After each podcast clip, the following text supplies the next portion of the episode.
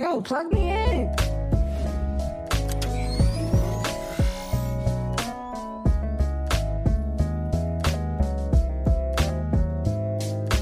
Plug me in to the STEM plug. Welcome to episode seven of the STEM Plug podcast. I am your host, Rich Novated, and here at the STEM Plug podcast, we plug you in with innovators and entrepreneurs within the STEM space. And today is no different. We have another amazing guest that's doing some amazing things in the STEM space. Someone that I'm definitely, you know, inspired from daily. We have Dr. Nee in the building What up, man? from STEMedia. Come on, man. Yo, how you doing, to you. man? Hey, can I can I dap you up? I don't know. I feel like I need to dap you up real quick. Bro. We here. I Come on, mean, man. right across from each other. What's This- going on? Man, this is dope. Pleasure. Really appreciate you coming out to the to the STEM Plug podcast today. How how you feeling? I'm feeling good, man. Always happy to support my my fellow STEM brethren, fellow engineer, Yeah. fellow you know STEM media colleague. You know what I'm saying? So yeah, thanks for having me. We making STEM cool, right? Oh man, you already Oh. know it's already cool. We just letting people know about it. You know what I'm saying? Exactly. There you go. Exactly. Yeah. There we go. So that that's something that I really love about your brand, right? So that that's that's plug in, right? Mm-hmm. STEMedia. Yeah. amazing. But we have STEMedia, but we, we gotta go we gotta go back because you got a you got an amazing amazing resume, right? Uh huh. So tell me about your your journey from you were a NASA researcher. Yeah. So let's let's dive in. So yeah, man. Thanks for the amazing uh, adjectives you gave me on the on the resume. So uh, I started, man. I started getting introduced to what wasn't called STEM, at least to my knowledge at the time, engineering, by my father. It was a opportunity when I was in high school to apply for this NASA summer research apprenticeship. So like, it was basically high schoolers getting an opportunity to go to NASA and like say that they rocket scientists, but you know we really just doing little stuff here and there. But I applied for it. It was an engineering internship. I loved it, bro. So much so that even though they had me just working on a website, you know, and I still was wearing that badge like a legit rocket scientist, I volunteered the next summer.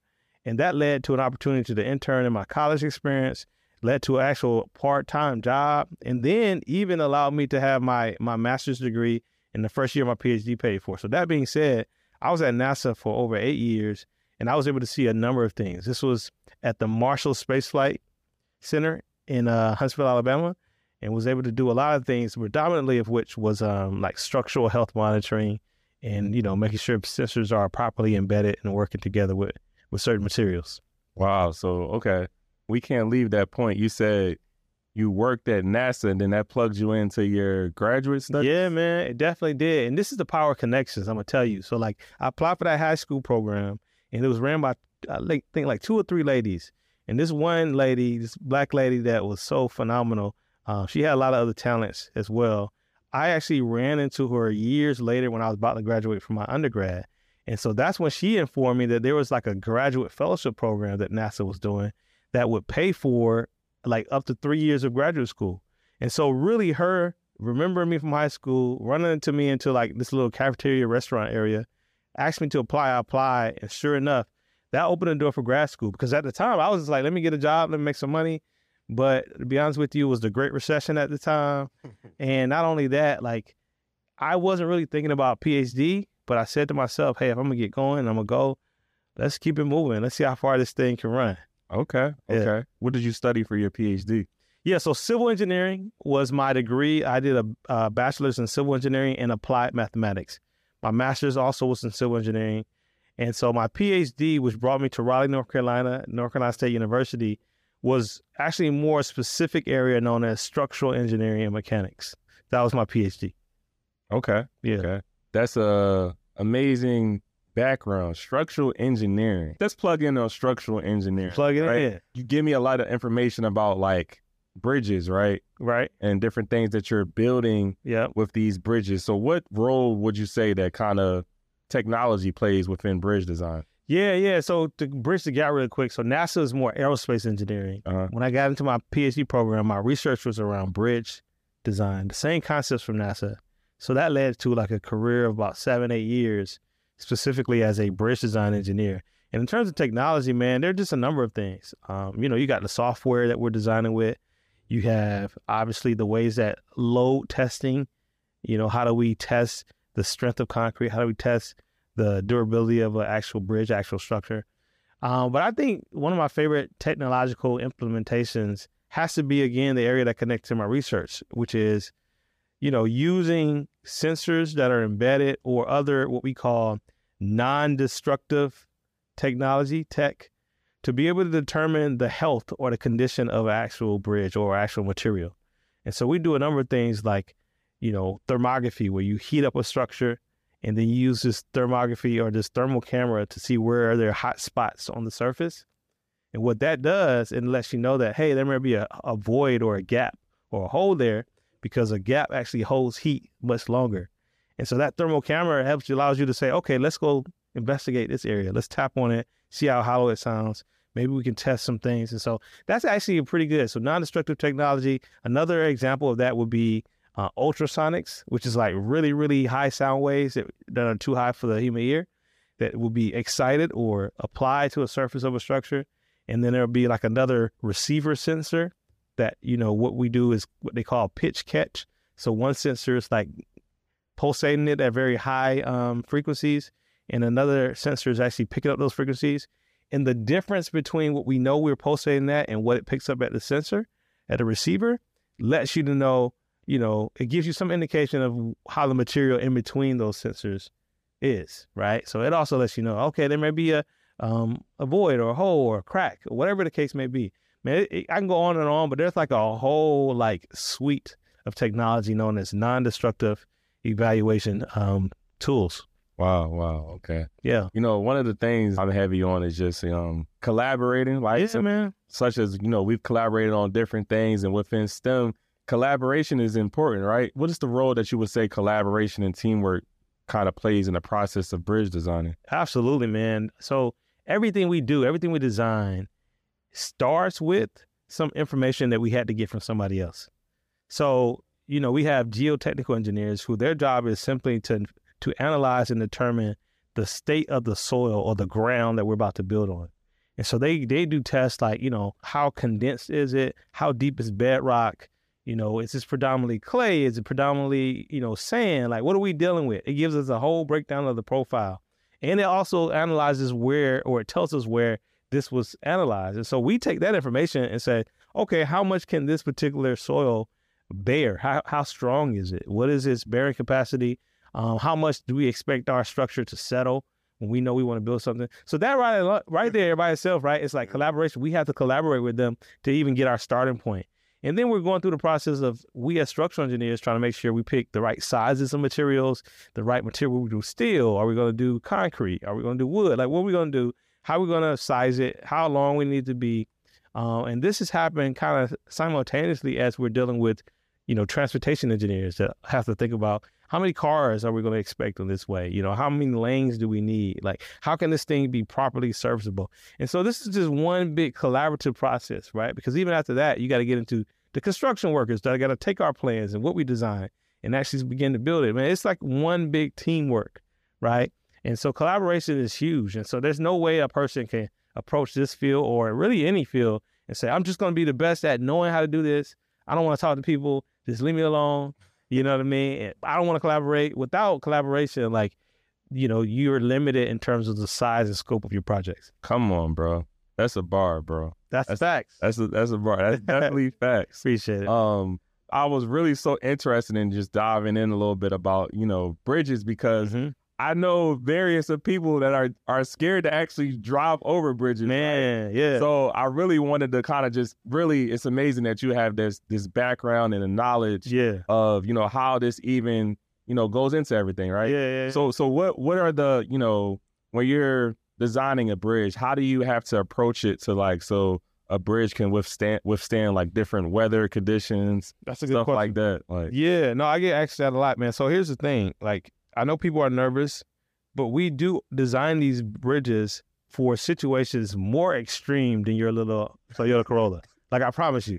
And so what happens is we have to analyze two primary primary types of weights or loads is what we call them. There's live loads, which is the cars and stuff that's like going to be temporary, that's going to go over it just kind of at different points. Then there's dead loads, which is like the weight of the structure itself, um, the barriers that are going to fall on it. Um, you even get into other loads, you know, environmental loads, such as you, as you pointed out, the snow loads or the rain or whatever the case may be, right? Earthquake.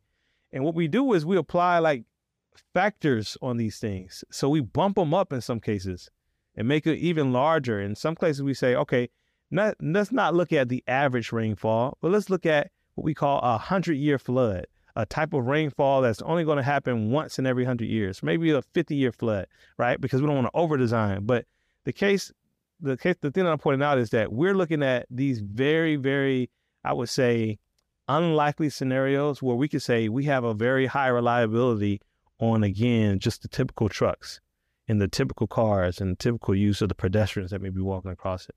Now, with that being said, though, we do have to make sure that uh, we do it in a way that it stands the test of time.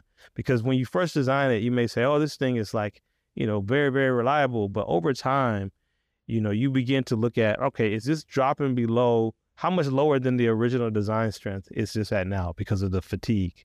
And so the truth of the matter is, there is a problem with our bridges from a standpoint of they are beyond their standard design. A lot of them are designed beyond their standard design life. That doesn't mean they're at risk of falling down, though. They're, they're, they're no longer as serviceable, which sometimes could just mean, hey, it used to only need two lanes, but so many people are coming this way, we need four lanes now. So that means that is also not, it's beyond the service life or whatever. So there is a, a high need for re- rehabilitation and repair in our country, but, you know, we post bridges and say that you need to limit the, the weight of the bridges long before it happens. And in most cases, if a bridge collapses, it's not because we were just clueless as engineers in most cases. Um, a lot of times it's because recommendations were not heeded for a very long time. You know what I mean? Okay, okay. So it seems like you have a lot of fun experiences, uh, you know, within you know designing bridges. Do you have any, um, you know, memorable experiences or achievements that uh you have as a bridge engineer? Yeah. Um, you know, I always points to this project I did where I was able to implement my PhD research. Cause it's funny, man. You know, when you're doing a PhD, it, it's like uh, the joke is, you know, maybe two people are going to read it, you and then you know maybe your advisor or something like that. But and then it goes into this, you know, repository never to be seen again. But I was fortunate enough to be able to apply some of my PhD research to an actual bridge off the coast of North Carolina. Um, and it was actually an opportunity to strengthen a certain part of the bridge that was a way that they designed it, you know, decades ago that didn't really have the same design in modern cases. So I was able to apply. This is a bridge going off the coast of North Carolina to a to a uh, landmass known as Emerald Isle. I don't know if you heard of it. And so yeah, I, I, was able to work on that. Even before I got my license, I had a senior engineer that served as engineer of record. But I was just happy because I was able to apply my actual research to to my work. Okay. Yeah. Okay. That's dope, bro. But man, you you shared some amazing things within, you know, all of your designing within bridges, mm-hmm. your education, getting getting your PhD. Yeah. And that that sounds great, right? But now we have STEMedia, right? You you have an amazing background. Some people will just be happy with just, oh, I'm a, a structural engineer. I'm I'm building bridges. Yeah. You got STEMedia, right? Yeah. So so so tell us, you know, what really inspires you to start STEMedia? Man, thank you for the plug, my brother. Pun intended. Thank you for the plug. I tell you, STEMedia started when I was in grad school as an original like personal extracurricular activity. I remember I entered into this this video contest called Engineering Stay With It. It was sponsored by Intel, MTV, Facebook was a part of it, a couple of other folks. Um, where I did this video on campus on the day in the life of an engineering student and why I'm staying with it and really the course of getting a bad grade to trying to get close to a good grade, right? Or a good grade. And that was something that was successful. I won the National Grand Prize. And so word became, hey, there's this engineering student that has a media company that's talking about engineering. And honestly, I didn't have a media company at the time. I did. but that was the word. And so as people started reaching out, I said, I guess I should start making a media company. And what was originally like, uh, you know, a part-time video production company, I carried it into my workforce even after graduation. Got to build a community online through various initiatives, serve various professors, organizations, and schools, to the point that you know um, two over a little over two years ago, I said, you know what? I'm really passionate about this.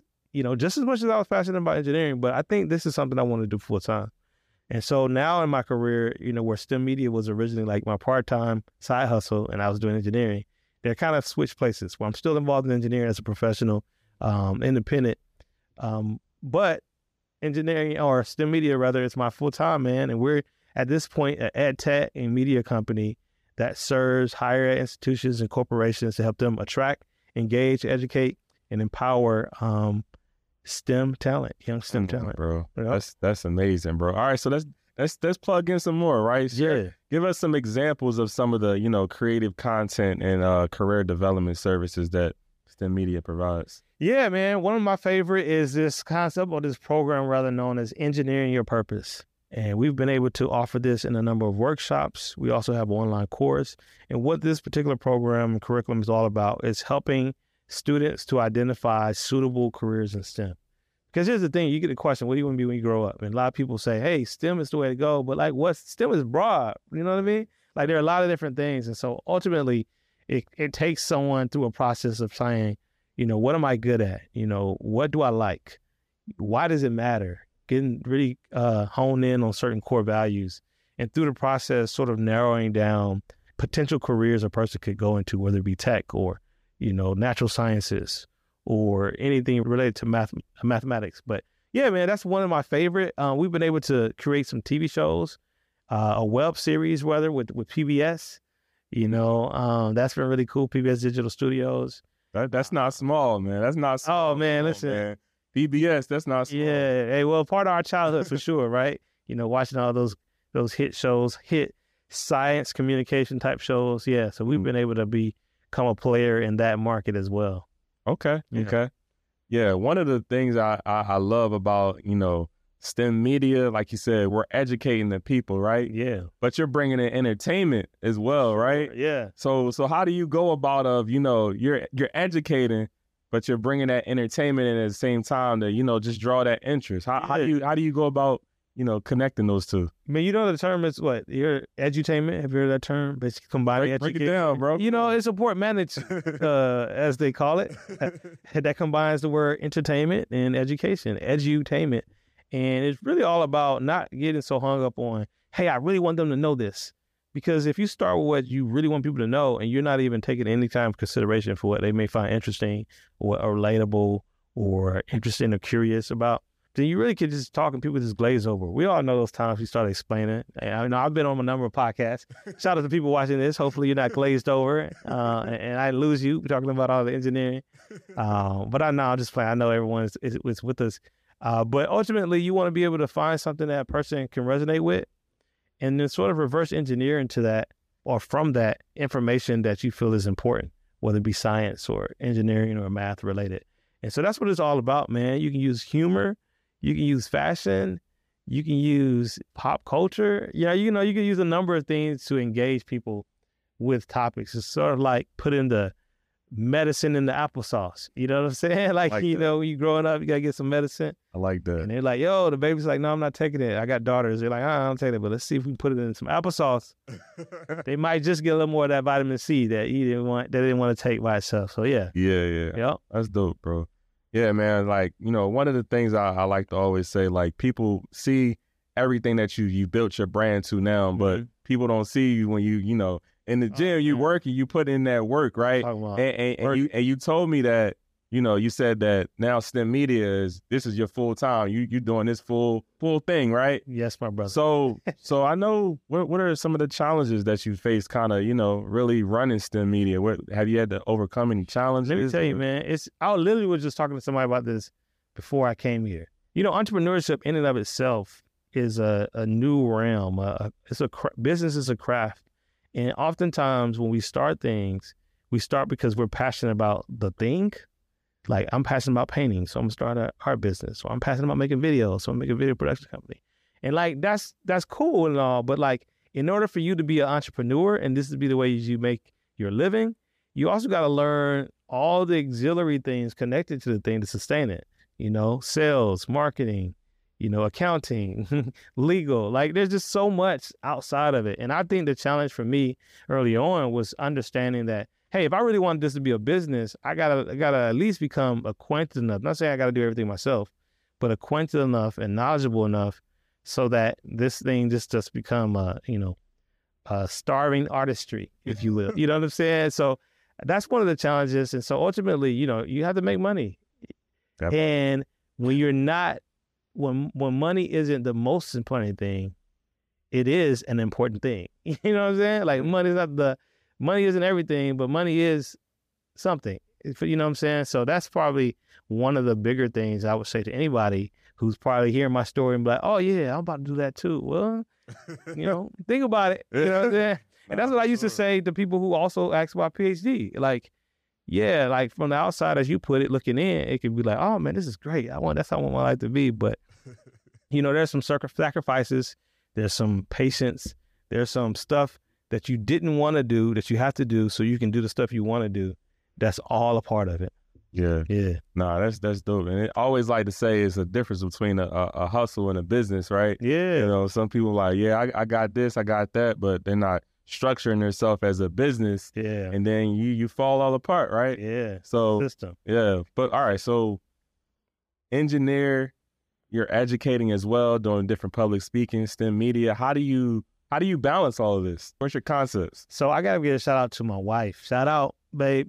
Appreciate you. You know, Definitely plug that in. you got to be able to have um, the right relationships. And for me, it starts with my spouse. Um, I have three girls. She's been holding it down, um, but she's also a professional herself. She's a teacher, so she's not necessarily, you know, working from home or staying home. But I bring her up to say that you have to make sure that your relationships, whether it be your spouse, your partner, whether it be your, you know, your boss if you're starting something on the side, um, or whether it just be whoever is depending on you for something, they have to be understanding. And their understanding goes a long way because when you talk about balancing it all, it's never going to be perfectly balanced at any specific time. Like in the micro, it may seem like, oh, I'm doing a lot. I'm staying up late, da da da da da. I don't have a whole lot of time for this, that, and the other. And then another phase, you're like, hey, I'm cutting off. I'm about to spend a whole lot of time, you know, recharging self care. And over time, right, you start getting the balance. But you need that understanding so that when things are out of balance, there is some grace, there's some patience, um, there's some commitment that allows things to rebalance as they need to, as things ebb and flow.